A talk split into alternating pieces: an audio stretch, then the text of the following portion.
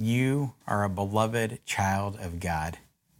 And when you believe that, it changes everything. When you live out of that truth, it changes our actions and our desires and the way we invite people in and the way we love and the way we live.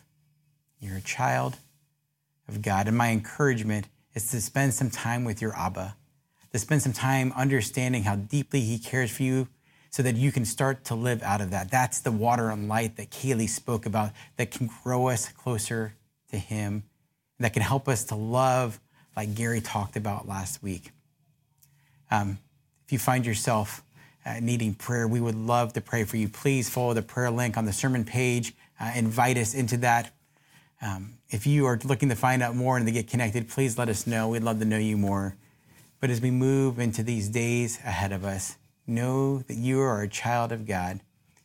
Hear these words of benediction. May the Lord bless you and keep you.